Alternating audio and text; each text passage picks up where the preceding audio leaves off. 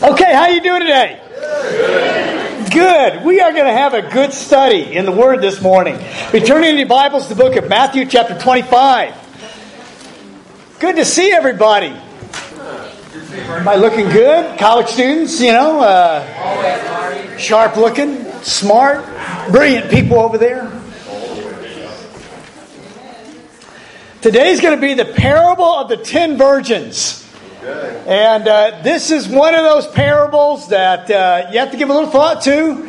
And uh, hopefully, we're going to have some good study in it. We're going to go backwards uh, in the previous chapters to sort of set the, the, the scene of what Jesus is saying uh, before he says that, that has a tremendous bearing on what he says in the parable itself. Um, which I think is, uh, you know, it's always a good idea with any passage of Scripture you read to know okay, who is the writer talking to? Or in the context of what we're looking at, who is Jesus talking to? Because sometimes he's talking uh, to the disciples, sometimes he's talking to the Jewish leaders, uh, and uh, sometimes he's talking to both. You know, sometimes he's talking to an individual. You know, the woman at the well, he was just talking to a particular person. So it's always important to know, you know, the exact context of what's going on to really understand a passage of Scripture. And in this case, we're going to go backwards uh, to get chapter 25, uh, beginning in verse 1 there with the parable of the ten virgins.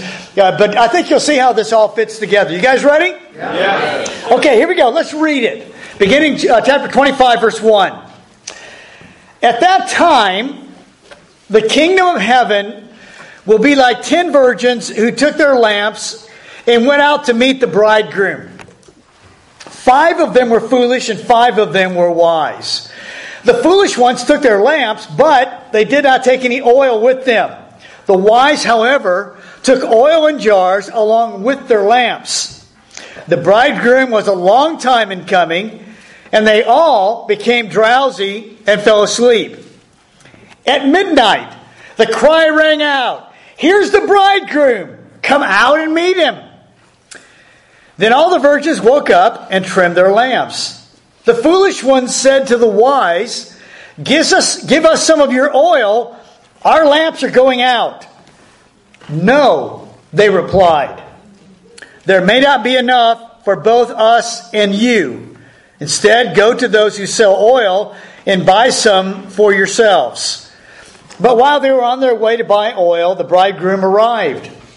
The virgins who were ready went in with them and the wedding uh, and, and to the wedding banquet, and the door was shut. Later, the others also came. Sir, sir, they, they said, open the door for us. But he replied, I tell you the truth, I don't know you. Therefore, keep watch, because you do not know the day or the hour. Now, my subtitle for the, the parable of the ten virgins is this what does ready look like? Because obviously, the point of this parable is to be ready, right? I mean, you can sort of see that pretty easily that Jesus is saying, that there's ten wise, there's ten foolish. The ten foolish brought their lamps, but not any extra oil. The ten wise brought their lamps, but they also brought some extra oil. And so it came into play that they actually needed the extra oil. And so they were ready, and the others were not. And that's, you know, he ends with saying, therefore, I, uh, you know, I, I tell you, keep watch because you do not know the day or the hour. Now, here's what we're going to do. We're going to do. We're going to go backwards here, a couple of chapters, and we're going to go forward then, and we're going to see what happens that leads up to this parable. Because we're going to see a lot of things that even are said in the parable are said beforehand. So go back to chapter uh, uh, 21. Chapter 21. We're not going to read all this, but we're going to just sort of uh, go along and hitting different things that Jesus says, setting up this scene.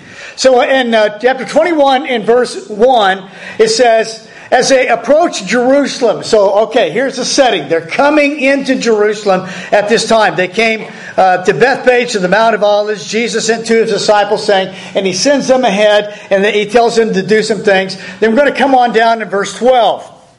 It says Jesus entered the temple area. So he was coming into Jerusalem. Now he's actually in Jerusalem and he's in the temple area. Look on down at verse 14. The blind and the lame uh, came to him at the temple and he healed them. So he's healing people in the temple area uh, there in Jerusalem. But when the chief priests and the teachers of the law saw the wonderful things that he did and the children shouting in the temple area, Hosanna, the son of David, they were indignant.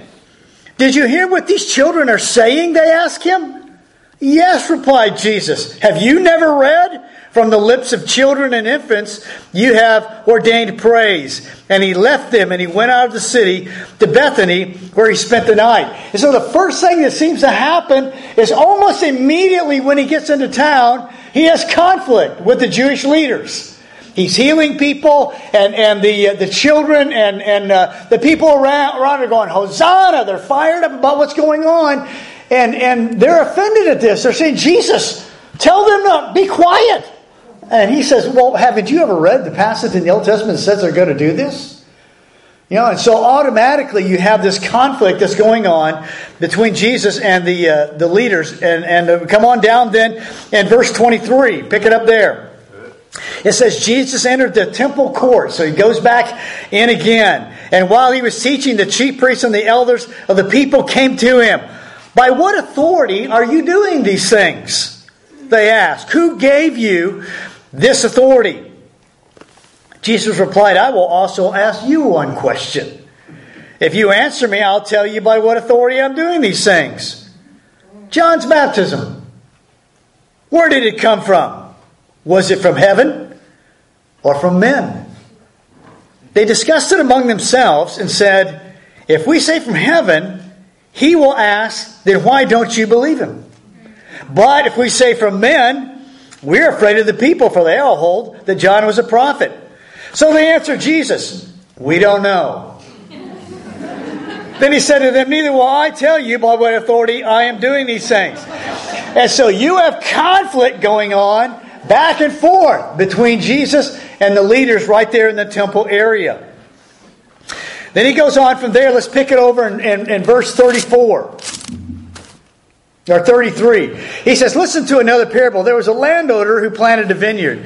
He put a wall around it and dug a vineyard and built a watchtower. Then he rented the vineyard to the farmers and went away on a journey. When the harvest time approached, he and his servants and the, uh, sent the tenants to collect his fruit. And he goes on, and he tells this story about how badly uh, that, that the people are treated, and, and uh, that doesn't go very good. And he has other conflict with him. He picks it, pick it up in verse 43. He says, Therefore I tell you that the kingdom of God will be taken away from you and given to people who produce its fruit. He's saying this directly to the, to the religious leaders. Now, listen again to what he said. Therefore, I tell you that the kingdom of God will be taken away from you and given to a people who will produce its fruit. Man, he is getting direct in what he's saying to them. Very direct, if you know what I'm saying. Look at verse 45. When the chief priests and the Pharisees heard Jesus' parables, they knew that he was talking about them. They looked for a way to arrest him, but they were afraid of the crowd because the people held that he was a prophet. Then you've got, he, he tells another parable. Then let's pick it up in, in, in, verse 14 of the next chapter, 22. He tells this parable, and here's the, the sort of the punchline of the parable. For many are invited, but few are chosen. Then continue on in verse 15. Then the Pharisees went out and laid plans to trap him in his words. They knew he was talking about them. And they said, we, We've got to trap this guy somehow. We've got to catch him in what he would say. So they sent their disciples to him along with the Herodians. Now, the Herodians are just the guys who followed directly Herod, who was the Jewish leader over that entire area. Teacher, they said, we know that you are a man of integrity and that you teach the way of God in accordance with the truth. Man, are they buttering him up or what? You aren't swayed by men because you pay no attention to who they are. Tell us then, what is your opinion? Is it right to pay taxes to Caesar or not? But Jesus, knowing their evil intent, said, You hypocrites, why are you trying to trap me? Show me the coin used for paying the tax. They brought him a denarius, and he asked them, Whose portrait is this? And whose inscription? Caesar's, they replied. Then he said to them, Give to Caesar what is Caesar's, and to God what is God's. When they heard this, they were amazed, and they left him and went away. So he sort of scatters them off for a while. And, and then you come down, and, and, and uh, it, it sort of picks up again in verse 34. Hearing that Jesus has silenced the Sadducees, the Pharisees got together. So it's like, okay, you beat this team, we're going to send another team in. One of them, an expert in the law. This is, this is sort of their, their top player, okay? Tested him with this question Teacher, which is the greatest commandment in the law? Jesus replied, Love the Lord your God with all your heart, and with all your soul, and with all your mind. This is the first and greatest commandment. And the second is like it love your neighbors yourself. All the law and the prophets hang on these two commandments. So he gives him an unbelievable answer. He thought he had a question that he couldn't answer. Jesus not only answers it, but he says in the second is like it. We're going to come back to that a little bit later and talk about that. Then come on down to verse 46. Uh, they have one more sort of inner inner reaction with each other. Then, and, and in verse 46 it says, No one could say a word in reply. And from that day on, no one dared ask him any more questions. so, so Jesus is having back and forth, back and forth, very testy conversation with, with the Pharisees, the Sadducees, the experts in the law, the elders of the Jewish establishment, the teachers of the law. Chapter 23, then, he is speaking to these people, but we have to understand that the disciples are around hearing what he's saying. Listen to how Jesus speaks to these people. Then Jesus said to the crowd and to the disciples, and of course the, the religious leaders would have been around as well. The teachers of the law and the Pharisees sit in Moses' seat. So you must obey and do everything they tell you, but do not do what they do, for they do not practice what they preach. They tie up heavy loads and put them on men's shoulders, but they themselves are not willing to lift a finger to move them. Everything they do is for men to see. Then come along a little bit later. In verse 11, it says, The greatest among you will be your servant, for whoever wants to exalt himself will be humbled, and whoever exalts himself will be, uh, will be uh, whoever humbles himself will be exalted. Woe to you, teachers of the law and Pharisees, you hypocrites! You shut the kingdom of heaven in men's faces. You yourself do not enter, nor will you let those enter who are trying to. Look at verse 16. Woe to you, blind guides. Verse 17. You blind fools. Verse 19. You blind men. Verse 23 Woe to you, teachers of the law and Pharisees, you hypocrites! You give a tenth of your spices, mint, dill, and cumin. You've neglected, but you have neglected the important matters of the law, justice, mercy, and faithfulness. You should have practiced the latter without neglecting the former, you blind guides. Verse 25 Woe to you, teachers of the law and Pharisees, you hypocrites! You clean the outside of the cup and dish, but inside they're full of greed and self indulgence, blind Pharisee. Verse 33 You snakes you brood of vipers, who will, how will you escape being condemned to hell? But yeah, look how he look look how he closes it out though. This is phenomenal how he closes it out. Verse 37.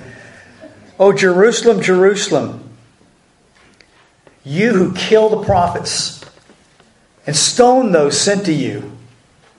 How often I've longed to gather your children together as a hen gathers her chicks under her wings, but you are not willing. Look, your house is left you desolate. I tell you, you will not see me again until you say, Blessed to see who comes in the name of the Lord. So, I mean, this is just a scorching rebuke to the religious leaders. But look what, in 24, then, he leaves the temple. Jesus left the temple. And he's walking away with his disciples. In verse 3, Jesus is in the Mount of Olives now with his disciples, and they come to him privately. So the context now is moved from Jerusalem out to the Mount of Olives. This is now the disciples in a more intimate setting with Jesus. And he begins to tell them all the things that are going to happen. And we don't have time to read all these things. But let's pick it up in verse 36. A lot of things he says there about the end times and things that will be happening and things that will have to happen uh, before uh, that happens. And he says in, in verse 36 No one knows about that day or hour, not even the angels in heaven, nor the Son, but only the Father. And he comes on down, look at verse, uh, uh verse 44. He says, So you must be ready because the Son of Man will come at an hour when you do not expect him. And then he goes on down and he says a few more things. Now you have the context of the parable of the ten virgins. What did he just say? So you must be ready. No one knows the hour. No one knows the day. No one knows when this is going to happen. It's going to come out of nowhere. People are not going to be ready. He talks a little bit there about Noah and the days of Noah. These things were going on, and bam, one day it starts raining, and all of a sudden all mankind is wiped out. Be ready. No one knows when it's going to happen. And then he flows right into this parable. And the intent of the parable clearly is be ready. And therefore, I, I, I thought, okay, what does ready look like? What kind of lives do we need to be living? What kind of people do we need to be to be ready? What does ready look like? And two of the things, I've got, three things here. Two of the things are going to be from what Jesus already said. And so I'm just going to reference what he said. And the last one is going to be directly from the parable. Because there's a point in this parable, and I bet when I read it, it hits you like it did me. Wow, I, I'm not sure I get that. I'm not sure I understand that. And, and the, the time is when they all wake up, they're all asleep. And the, the foolish ones say to the wise ones, Hey, help us out. You, you were smart enough to bring some and we weren't. Help us out. And their answer is no. We think, well, that was just selfish. Why didn't they help them out? And that's going to be point number three. Okay? But point number two what does it look like? What does ready look like? And uh, the, like I said, the first two are going to be from what he already said. Number one, be fruitful. Look back to chapter 21 in verse 43. 2143 says, Therefore I tell you that the kingdom of God will be taken away from you. Now he's talking to the religious leaders and given to a people who produce its fruit. Okay, so what does ready look like? The person who's ready is someone who's being fruitful. Now, Jesus actually talks quite a lot about fruitfulness over in John 15. If you'll be turning on over there, uh, you'll, we'll read that passage together. This idea of fruitfulness. And, and it's, it's part of what is part of what must be in a person to be ready. Okay?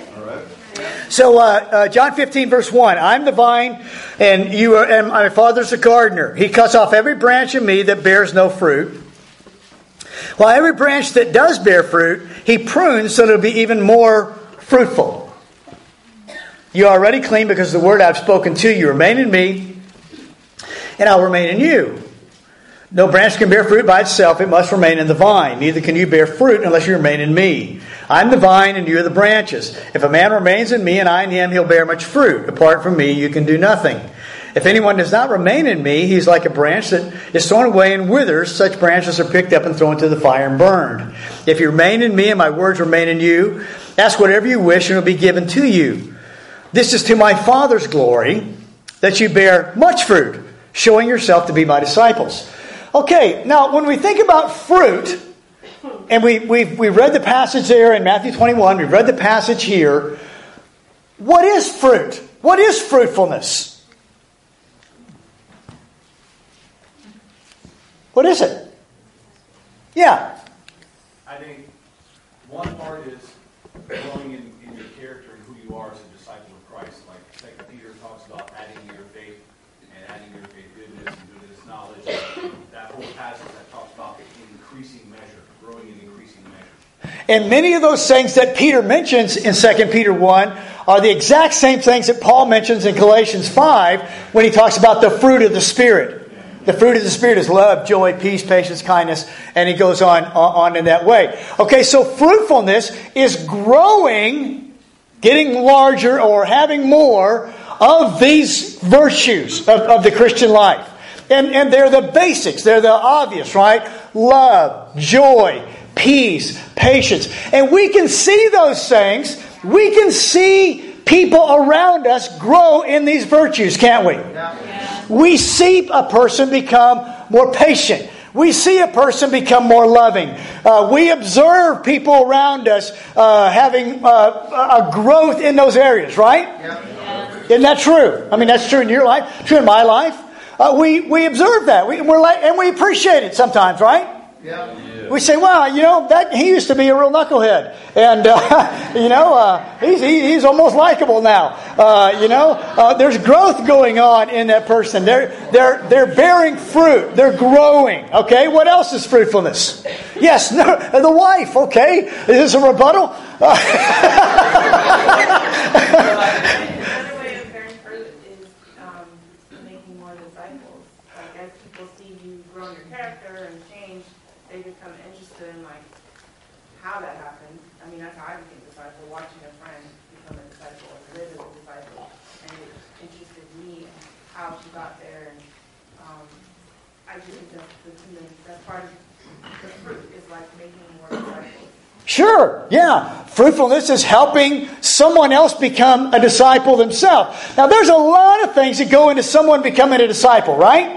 Uh, someone has to live an example in front of them. Someone has to share their life with them or their faith with them. Uh, someone generally has to sort of be the person who, who studies with them and helps them understand things about their life on a deeper level. There's a lot of people and a lot of things that have to go on, not the least of which is God has to work on their heart, right?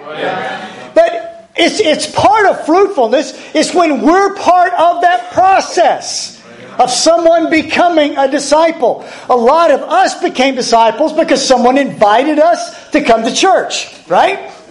Someone invited us come to the Bible study that is in our home or in our dorm room uh, or in our apartment or, or, that kind of a thing. And, and that's all part of being fruitful. So we've got two different things here that are part of being fruitful. The virtues of the Christian life growing in our life, other people becoming disciples because of our life, and those things are both very true. That is what it looks like when someone is a person who's ready they're actively, they're presently living an active Christian life. To put it another way, they're part of the solution, not part of the problem. Oftentimes in my life, I have to ask myself, in this group that I'm in at that particular time, whatever group it may be, am I part of the solution or part of the problem? That's a good question to ask yourself sometime. In a business meeting at your place of work, you know, say, okay, am I part of the solution or part of the problem? Uh, you know, when you're at a, a, a, a you know a, meeting of your family. Wow. We're going to do that in a few weeks here, many of us, with uh, with uh, Thanksgiving dinners and, and activities relating to holidays and all that. You know, you walk into the room of your family, you need to ask am I part of the solution or am I part of the problem? And, and, and that kind of a thing. But you know, being a, a fruitful person obviously is being part of the solution. You're not the only solution. You're not the solution. You know, that's another problem. That maybe arrogance. Um, you know, if you if you walk in thinking you always are the solution, uh, that's probably not a good way to go about life either. But the, the idea of being fruitful is part of what it means to be ready, and Jesus said that in chapter 21 and verse uh, 43. Okay, number two, what does it mean? To, what does it look like to be ready? Is to love God and love people. Look over to chapter 22, uh, back in Matthew, chapter 22 and verse 34. This is a, much famous passage, the great commandment. Hearing that Jesus and Silas, the Sadducees, the Pharisees got together. One of them, an expert in the law, and, and one uh, a commentary I read was theorizing that maybe this was uh, Saul, who later became the Apostle Paul. Well, we don't know that. It's an interesting uh, uh, idea, perhaps. But anyway, teacher, what is the greatest commandment in the law? Love the Lord your God. There seemed to be no hesitation.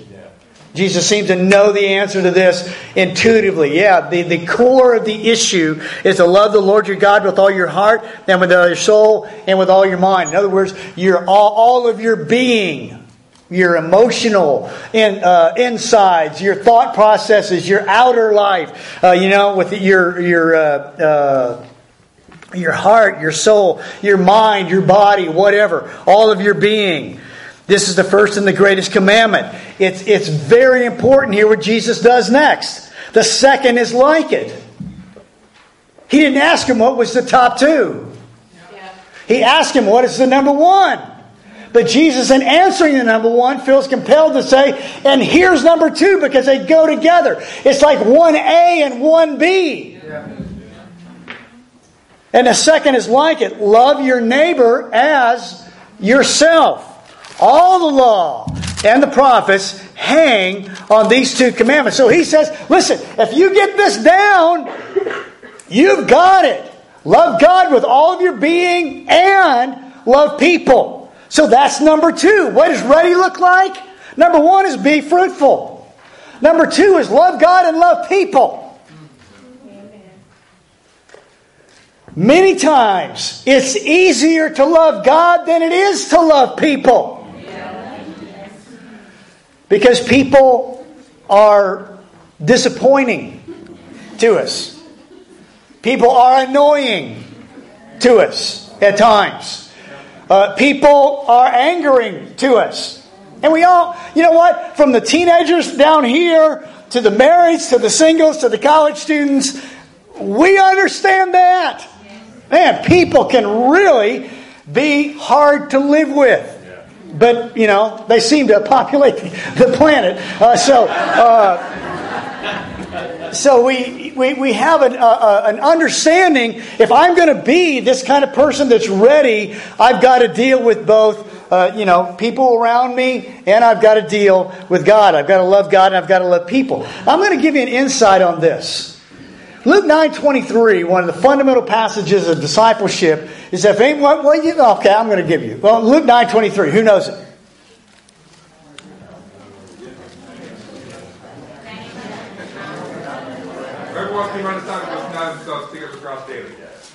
He's got a, he's got a, a loud voice, must be a minister.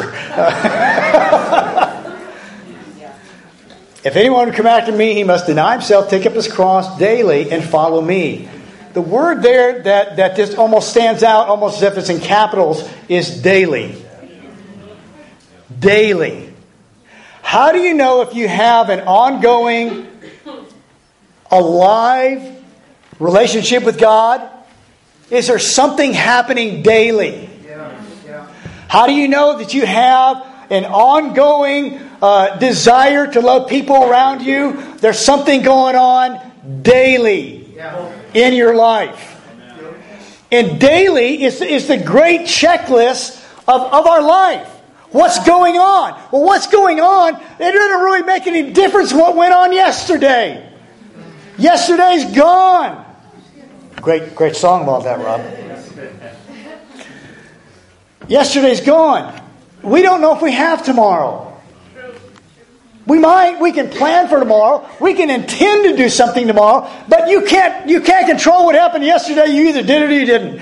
You can't do anything about tomorrow, today, other than plan. You don't know that you're going to have it. The only day you really have control over is today. Yeah. Are you loving God today? Yeah. Are, are you doing anything loving towards someone today? You say, Well, I was really nice yesterday. Do I have to do something today?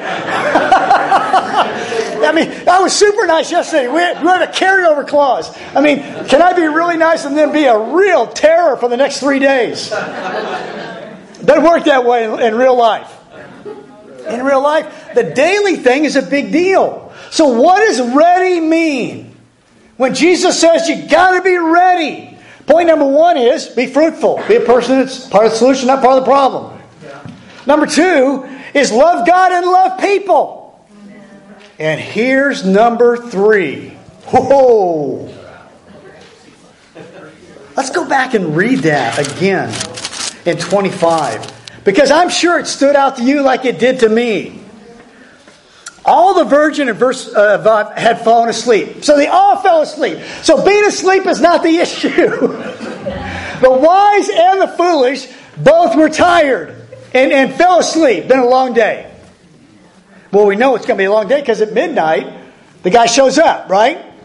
So it's, it's late into the evening. Here's the bridegroom. Come out and meet him. Then all the virgins woke up, trimmed their lamps. The foolish one said to the wise one, Give us some of your oil. Our lamps are going out. No. I read that. I was like, No. What do you mean, no? What kind of Christians are you? No! There may not be enough for both us and you. Instead, go and others, go fix your own problem. Go to those who sell oil and buy some for yourself. But while they're on their way to buy the oil, the bridegroom came. The virgins who were ready went in with him to the wedding banquet, and the door was shut. Ooh. Locked. They come late. Hey, let us in. I, I don't know you. Therefore, keep watch because you do not know the day or the hour. So, point number one, what's it look like to be ready is be fruitful. Number two is love God and love people. Number three, number three is love God more than anyone. Jesus actually talked about this too. Look over to Luke 14. Yep. Luke 14, verse 25. Large crowds were traveling with Jesus.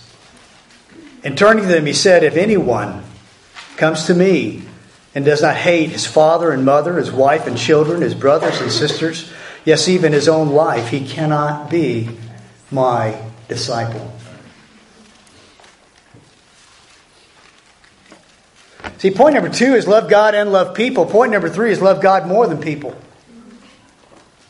Who are the people that most likely would be involved in drawing anyone away from their commitment to Christ?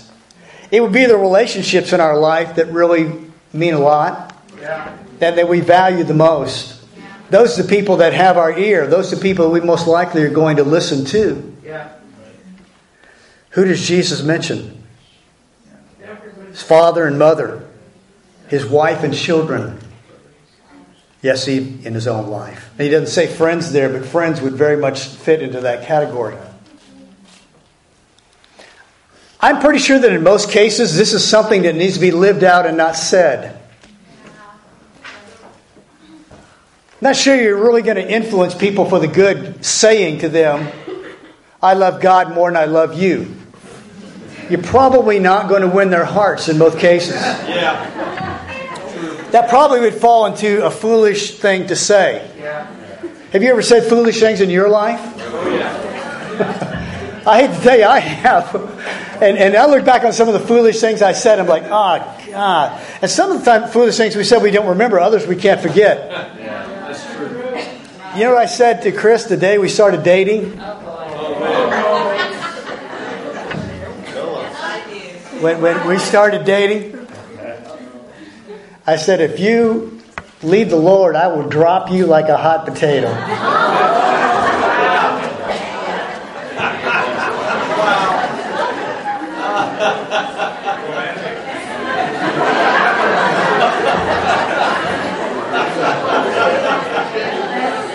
I'm lucky she didn't drop me like a hot potato.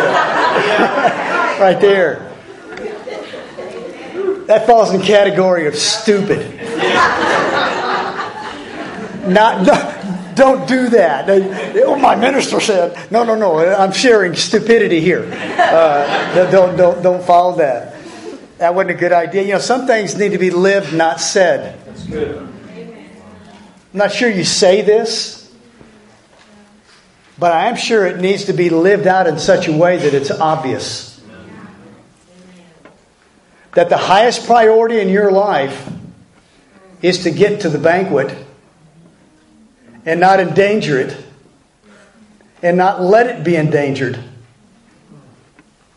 by somebody else. If you have relationships in your life that are going to endanger your relationship with God, you better ask yourself are those the kind of relationships you need to get to the banquet?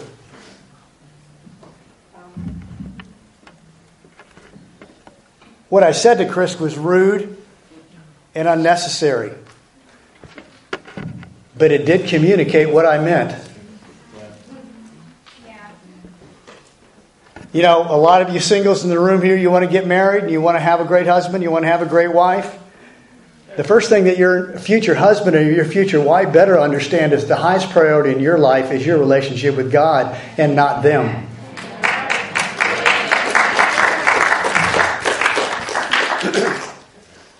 because if they don't understand that, they may have the wrong impression of who you really are or who you should be.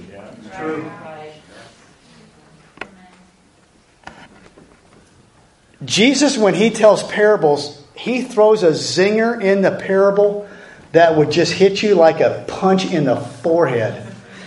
Bam! It, it, it's almost that way in every parable.